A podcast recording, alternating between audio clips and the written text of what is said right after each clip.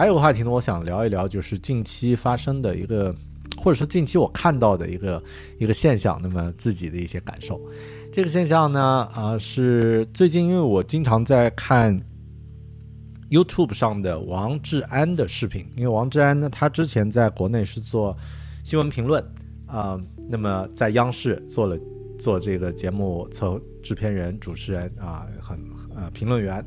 那么我很喜欢他的一些这个比较，呃，有延续性，而且是比较客观的一些对事件的看法和评论。那么后面呢，他因为这个人移民到了日本，开设了自己的 YouTube 频道呢。我因为比较喜欢他的一些评论的话，也关注了他的这个 Twitter，然后就在 Twitter 上看到一个非常有意思的一个啊一个啊一个帖子啊，在我的在我的这个微博上，我还把这个帖子呢发了一下，就是。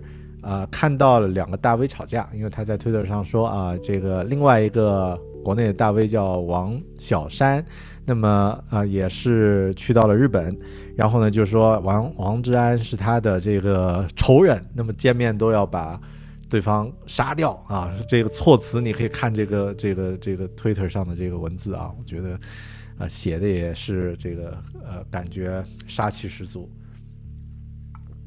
且不说这样的方式合不合法，首先我觉得啊挺没意思的。那么呃，就是这种吵架的事情，本来我不太想谈，但这件事儿和海外华人这个心态有关，就是你在海外啊生活，那么面对什么样的这个呃环境，然后这个心态怎么样，所以呃会有一些这个我我会有一些想分享的一些观点，所以呢专门在这期节目里面呢讲一下。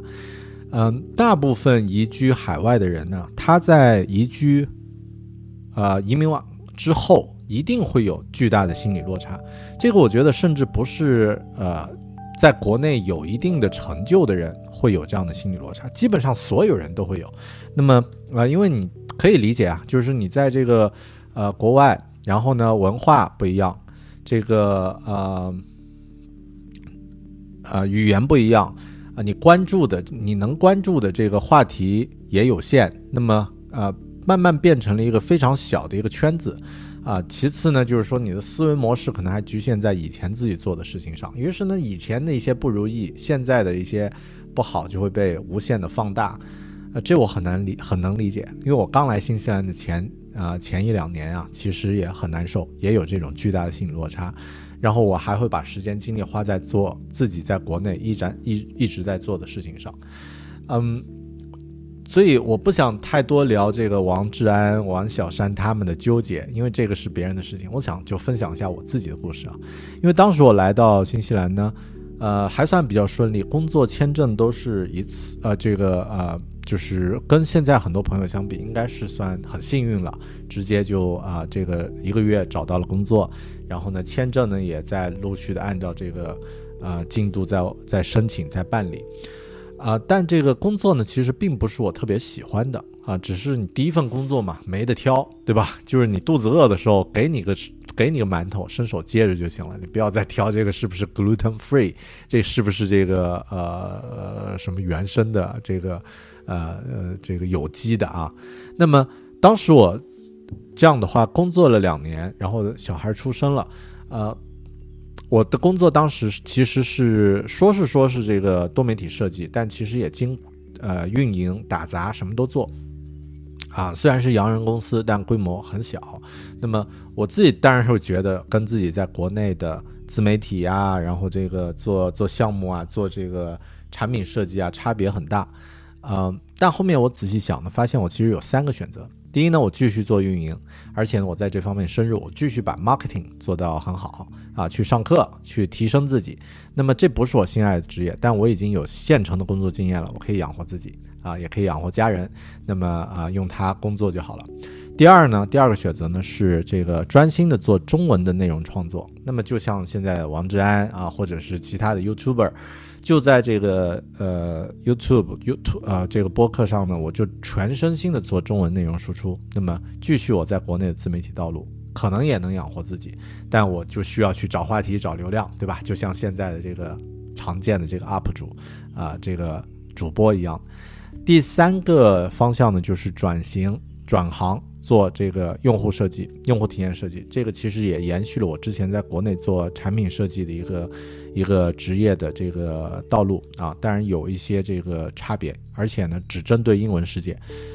嗯，可以说我在当时在。新西兰是没有工作经验，然后有外语的这个屏障，有文化屏障，而且自己本科并不是学这个专业，这个完全是半路出家，在国内简单做过一点，能不能靠它养活自己，我完全没有底气，而且也不知道怎么入行，非常不确定。但我确定它是我一个我喜欢的方向，而且呢，我确定它是有巨大回报的，因为。呃，优秀的这个产品设计，呃，在英文世界国家找工作肯定不不难，而且工作的收入呢也还不错啊。这个很多都是六位数以上的，这个美美元或者是纽币、澳币的这样。What's the easiest choice you can make? Window instead of middle seat? Picking a vendor who sends a great gift basket? Outsourcing business tasks you hate? What about selling with Shopify? Whether you're selling a little or a lot, Shopify helps you do your thing, however you cha-ching. Shopify is the global commerce platform that helps you sell at every stage of your business. From the launch your online shop stage to the first real life store stage, all the way to the did we just hit a million orders stage. Shopify's there to help you grow. Whether you're selling scented soap or offering outdoor outfits, Shopify helps you sell. Wherever and whatever you're selling, Shopify's got you covered. Sign up for a $1 per month trial period at shopify.com slash try. Go to shopify.com slash try now to grow your business, no matter what stage you're in. Shopify.com slash try. When you need mealtime inspiration, it's worth shopping Kroger, where you'll find over 30,000 mouthwatering choices that excite your inner foodie. And no matter what tasty choice you make, you'll enjoy our everyday low prices, plus extra ways to save, like digital coupons worth over $600 each week. You can also save up to $1 off per gallon at the pump with fuel points. More savings and more inspiring flavors make shopping Kroger worth it every time. Kroger, fresh for everyone. Fuel restrictions apply.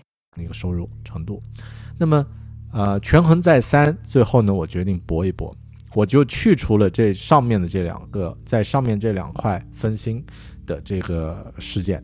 可能大家如果有印象，会发现我在二零零二零一七八年这个，甚至是我的狗熊有话说的博客，播客很少大大幅度的更新，基本上没怎么更新了。